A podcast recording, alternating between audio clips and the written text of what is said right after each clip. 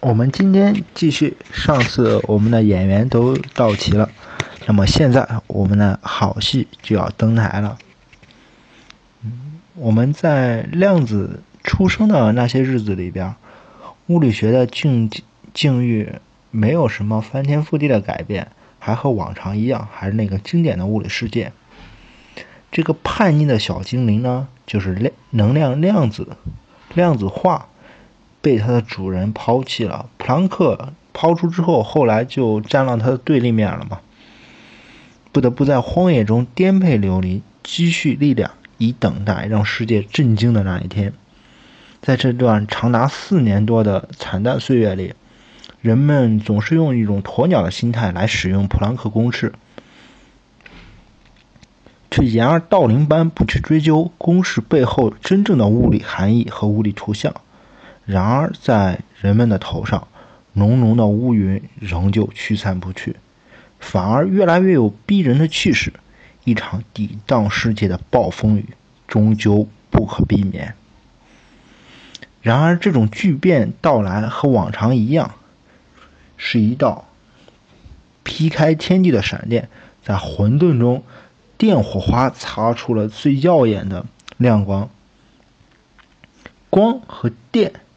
这两种很敬畏的力量放在一起的时候，光电，他们两个，也许我们平时日常生活中感觉经常接触，但是感觉他俩好像没什么关系了。但是他俩之间扯上关系，便瞬间就展开了一个新的时代，就是我们现在所认识的。说到这里，我们还要回到我们刚开头。一开头就说到赫兹那个意义非凡的实验，赫兹发现电磁波那个实验。赫兹在接收器的，我们前面已经说过，赫兹那个接收器上的电火花的暴跃，证实了电磁波的存在。但他同时也发现了一个现象，就是一旦光照射到那个缺口上，电火花出现就变得更容易了。赫兹在论文里对这个现象进行了描述，但是他没有深究其中的原因，就是光照在金属上，电火花更容易跑，更容易出现。在那个激动人心的伟大时代里，要做的事情太多了，相当于开天辟地。而且赫兹英年早逝，我们前面也说了，他也没有闲暇来追究每一个他遇到的问题，但是他的追随者在这方面进行了更深入的研究。不久，事实清楚了，但是事实的背后我们还没搞明白。事实是这样的：当光照射在金属上的时候，会从它表面打出电子来。原本被束缚在金属表面的金属表面原子里的电子，不知道是什么原因，当暴露在一定光线的情况下，如同惊弓之鸟，纷纷往外窜，就像见不得光线的吸血鬼家族一样。就是说。我们光一旦打到金属上，金属上就有电子往外跑。对于光与电之间这种很有趣味的现象，人们给它取了一个名字，就是大名鼎鼎的光电效应。很快，关于光电效应的一系列实验在不同全世界不同的实验室中被做出。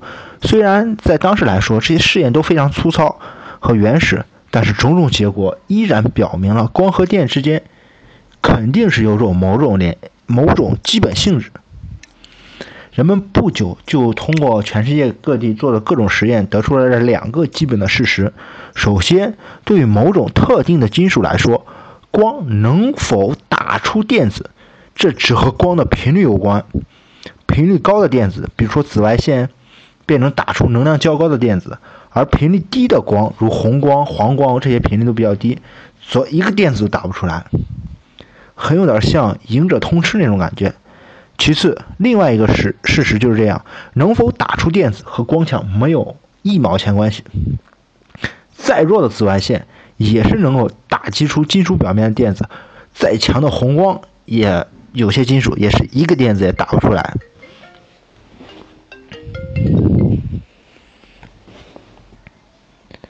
增加光线的强度能够做到，只是。增加打击出电子的数量，比如强烈的紫紫光要比微弱的紫光来说，从金属表面打击出来更多的电子。总而言之，对于特定的金属能不能打出电子，是频率说了算；打出多少电子，是光强说了算。但是，这个现象就让科学家们当时的科学家们非常疑惑。他们说，这个现象没有道理啊，它似乎完全不应该这样啊，因为在当时的认识的时候是是这样认识的：光是一种波动，对于波动来说，波的强度代表了它的能量。我们都很容易理解，电子是被某种能量束缚在金属内部的。如果外界给电子足够多的能量，那么电子不就能飞出来了？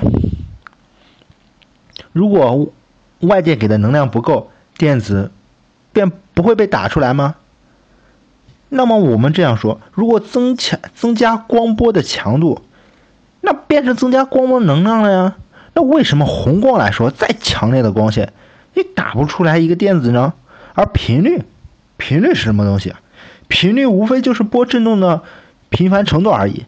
如果频率高的话，只能说明波振动的频繁一点。那么照道理说，频繁振动的光波该打击出更多数的电子才对呢。然而，所有的实验都指向相反的方向。光强决定了电子数目，而频率决定了能否打出电子。这个就是我们刚才那个分析完全相反。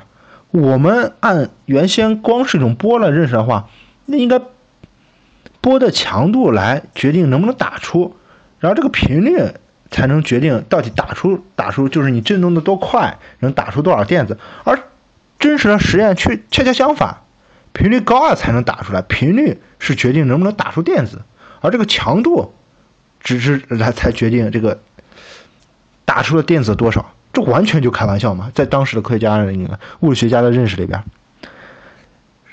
我们把刚才说的说的更形象一点，就是说，一个猎人去打一个兔子，兔子始终躲在地下洞里边，轻易不肯出来。猎人知道，对于狡猾的兔子，单单的敲打不足以把它吓出来，而一定要采取比如说水淹啦方法才行。就是说，采用何种方法？决定能不能把兔子赶出来的问题。再假设本地有一千个兔子洞，那么猎人有多少助手可以同时向多少个洞穴行动？这个因素便决定了能够吓出多少个兔子来。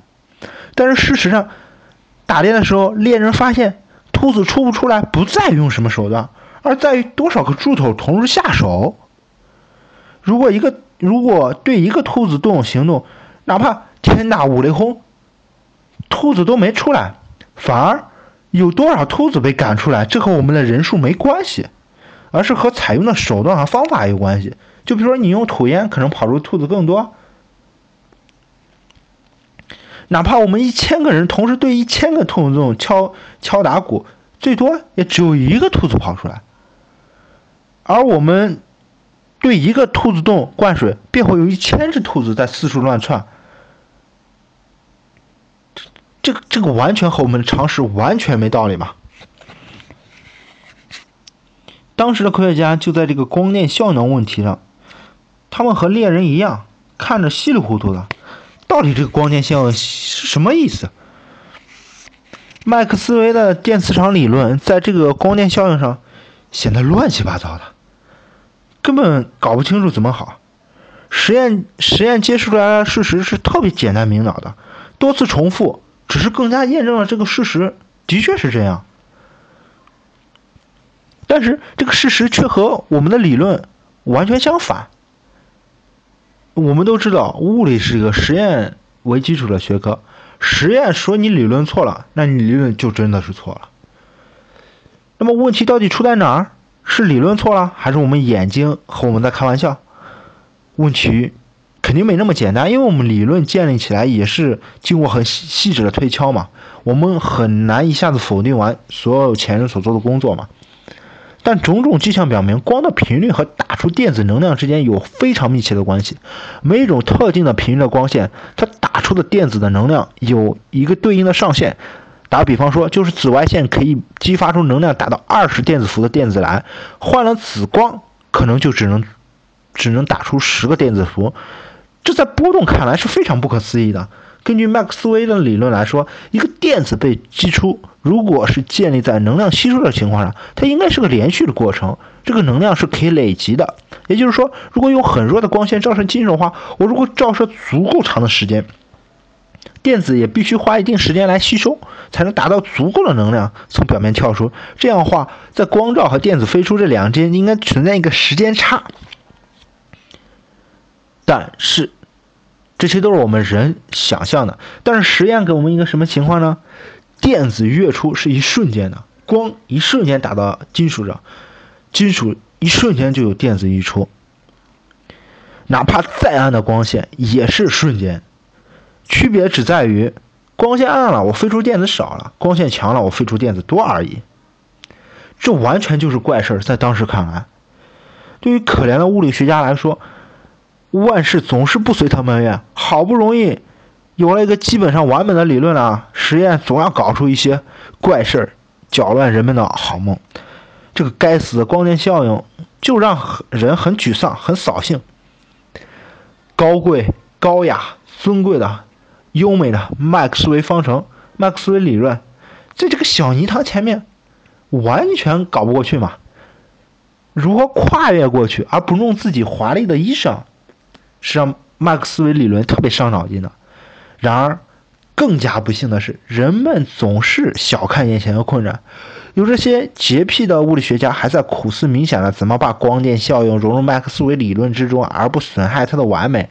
他们却不知道这件事比他们想象的严重的多。很快，人们发现这根本不是什么袍子干净不干净的问题，这是一个涉及到整个物理学。系统基础的根本性问题，不过在当时对这一点，没有最天才、最大胆、最富于锐气的眼光是无法看出来的。这个问题最后是谁解决的呢？我用了这三个最，是最天才、最大胆、最富有锐气的眼光的人，才能把这个问题看清楚。